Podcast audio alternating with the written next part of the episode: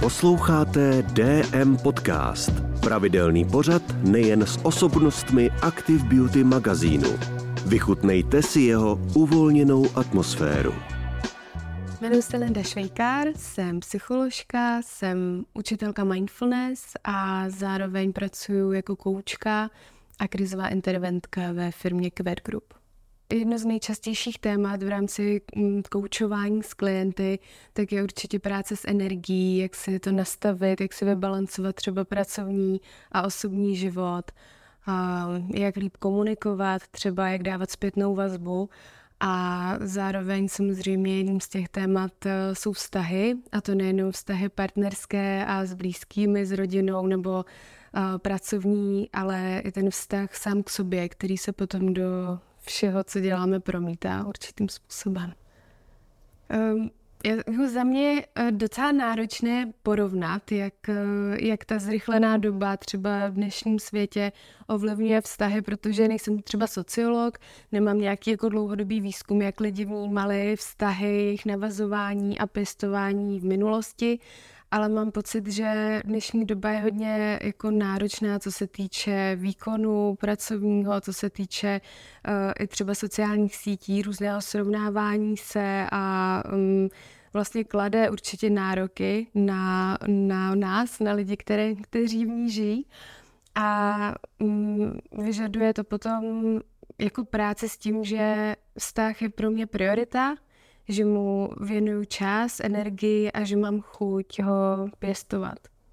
Co třeba můžeme pozorovat, že je jedna ze změn při seznamování se v minulosti a v současnosti, tak je právě to, že eh, dnes už je úplně normální s někým se seznámit, ať už na nějaké online seznamce, nebo ten první kontakt navázat přes sociální sítě. Je to vlastně něco, co je čím dál tím běžnější. A já mám pocit, že to může být určitě přínos a může to být něčem i překážka sociální sítě, to, že neustále můžeme eh, sledovat profily jiných lidí a vlastně vytváří to takový jako až jako um, iluzi toho, že pořád je někdo někde, se, s kým se můžeme seznámit, ale mně osobně přijde seznamování online uh, fajn, taky jsem se online seznámila a přijde mi, že um, že pro lidi, kteří se chtějí seznamovat a mají vyjasněné, co od toho očekávají, co tam hledají třeba na té seznamce, tak uh, může být nějaká online datingová aplikace nebo seznamka vlastně ulehčením toho prvního kontaktu. Protože když si vezmete, že půjdete někam na um, party nebo někde zajdete a um, jaká je pravděpodobnost, že tam potkáte někoho, kdo je single, kdo zrovna se chce taky seznámit a kdo se vám ještě třeba nějak jako líbí, zaujal vás nějak. Jakože ta pravděpodobnost může být nižší než na seznamce, kde jsou lidi, kteří se chtějí seznamovat. A zároveň mají třeba i jiná očekávání. Takže může to být přínos a může to být i vlastně něčím překážka. Tak jak se koukám na uh, seznamování online, tak uh, vnímám, že je určitě důležité mít uh, mít ujasněné, co od toho očekávám, co, co tam hledám a vlastně vědět a komunikovat taky s, s těmi potenciálními uh, partnery, se kterým, nebo s lidmi, se kterými se tam seznamuju, uh, co chci a co, co jsou moje očekávání. Takže pokud čekám, že tam najdu nějaký dlouhodobý partnerský vztah, anebo jenom nějaký friends with benefits nebo situationship nebo něco, co mi jako zpestří ten, ten můj život, tak eh, bych to měla určitě komunikovat, aby to bylo ostatním jasný, aby to bylo transparentní. A potom mě přijde z hlediska toho očekávání jako důležité taky to nečekat, že hned první kontakt eh, nebo první eh, člověk, se kterým se tam seznámím, tak bude ten, se kterým teda jako zůstanu do konce života nebo mm, minimálně mi to dlouho vydrží. Protože může se stát, že se s někým seznámím, že si píšeme a že se potom jako vidíme osobně a prostě není to ono a mm, může to prostě být jako zajímavá uh, zkušenost, zajímavý setkání, ale tím to může skončit a já se někdy setkávám s tím, že uh, že ti klienti chodí třeba na uh, XT rande, ale už to vlastně už začínají jako být skeptičtí vůči seznamování a už vlastně ani nemají chuť třeba chodit na další a přijde mi, že mm, v některých případech jsou to právě ta velká očekávání od toho, že zase to teda nevyšlo, buď se mi neozval, nebo já to necítím, tak eh, prostě to může vést takové jako až rezignaci na to seznamování. A mně přijde důležité nastavit si to očekávání, takže jdu se seznámit s někým, kdo mě ničím zaujal, už třeba při tom psaní, z čehož taky můžeme vyvodit, jestli nám je ten člověk nějak sympatický, jaké jsou jeho hodnoty, z toho, co ten člověk o sobě prezentuje na té sociální síti nebo na seznamce, tak uh, vlastně si můžeme říct, jako co to o něm vypovídá, jo, že sdílí takové fotky nebo jiné fotky, že o sobě píše něco, um, něco jako v tom, um, v tom popisu a můžeme být k tomu takový jako všímavější, bych řekla. Já si myslím, že základem mm, dlouhodobého udržitelného vztahu je určitě, jako jsou určitě komponenty jako respekt, jako vzájemná důvěra, jako zájem primárně taky ten vztah opečovávat a věnovat se mu i v situacích nebo v obdobích, které nejsou jako líbánkové nebo kdy jsme, nejsme třeba v souladu úplně. A já vnímám, že v dnešní době ta chuť jako na tom vztahu nějak pracovat je, je, je vyšší třeba z hlediska mm, jako ochoty vyhledat nějakého párového terapeuta i preventivně, než ne v situaci, když už prostě jsme v obří, obří krizi a ta už nějakou dobu trvá, ale že ta otevřenost vůči tomu ty vztahy mm, uzdravovat a nějak jako skrze ně růst, tak je, je vyšší než dřív, nebo jak, jsem, jak to vnímám třeba u jiných generací. A zároveň mě v tomto kontextu napadá fakt jako práce s konflikty, vlastně um, s nějakými nepříjemnými situacemi, jako um, přijmout to, že prostě ten vztah uh, bude zahrnovat i ty chvíle, kdy spolu nebudeme si rozumět, kdy spolu nebudeme souhlasit. A je potřeba jako naučit se i ten konflikt spolu procházet tak, aby byl konstruktivní, aby byl na konci uh, v tom stavu, kdy se usmíříme a kdy z toho vzejdeme s nějakým jako ponaučením nebo s nějakým jako posílením, protože krize nás můžou posilovat, když je zvládneme. A mě v tomto kontextu uh,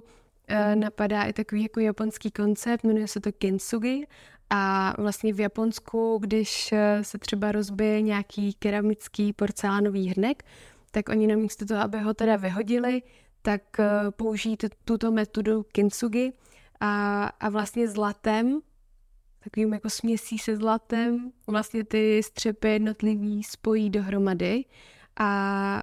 ta zlatá jako jizva má vlastně připomínat to, že ten objekt teda něco zažil, ale že to zvládl a že teď ho to ještě jako obohatilo a je tím zajímavější, tak uh, mi přijde i jako pěkná metafora přistupovat k těm vztahům s tím, že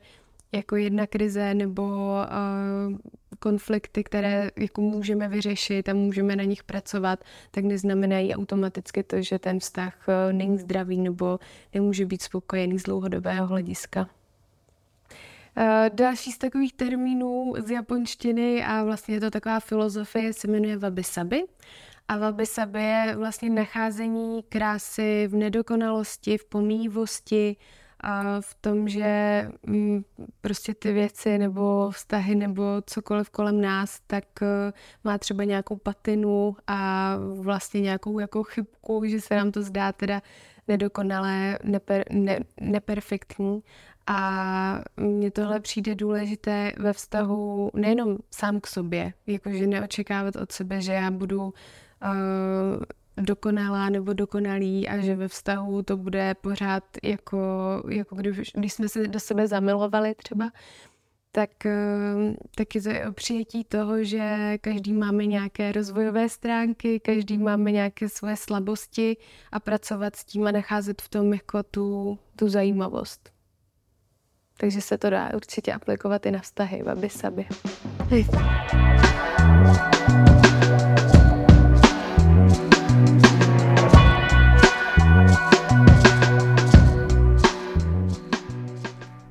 Si myslím, že ten jako náš vztah sám se sebou tak je ovlivněný nebo ovlivňovala ho rodina, jako nej, naši nejbližší rodiče, to jak, jaký jsme s nimi měli nebo máme vztah. A zároveň uh, jako co můžeme udělat pro to, abychom ten vztah sám se sebou opečovávali a kultivovali, tak je jednak nějaká cesta sebepoznávání neustálého, jednak je to jako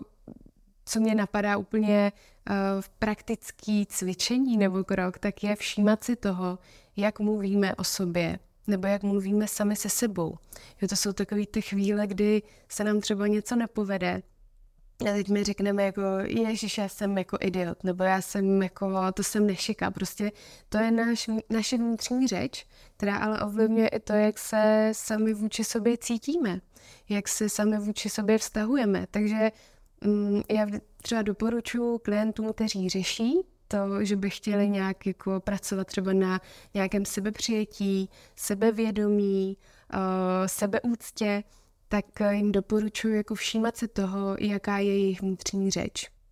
sám k sámu sobě a vlastně ji třeba i vědomě uh, narovnávat nebo uh, zahrnovat jako laskavostí ve smyslu něco se mi nepovede, tak ne, že si řeknu, je, tak to jsem teda blbá, nebo to jsem jako nešikovná, ale řeknu si, to se může stát, jo, to je v pohodě, prostě sama pro sebe.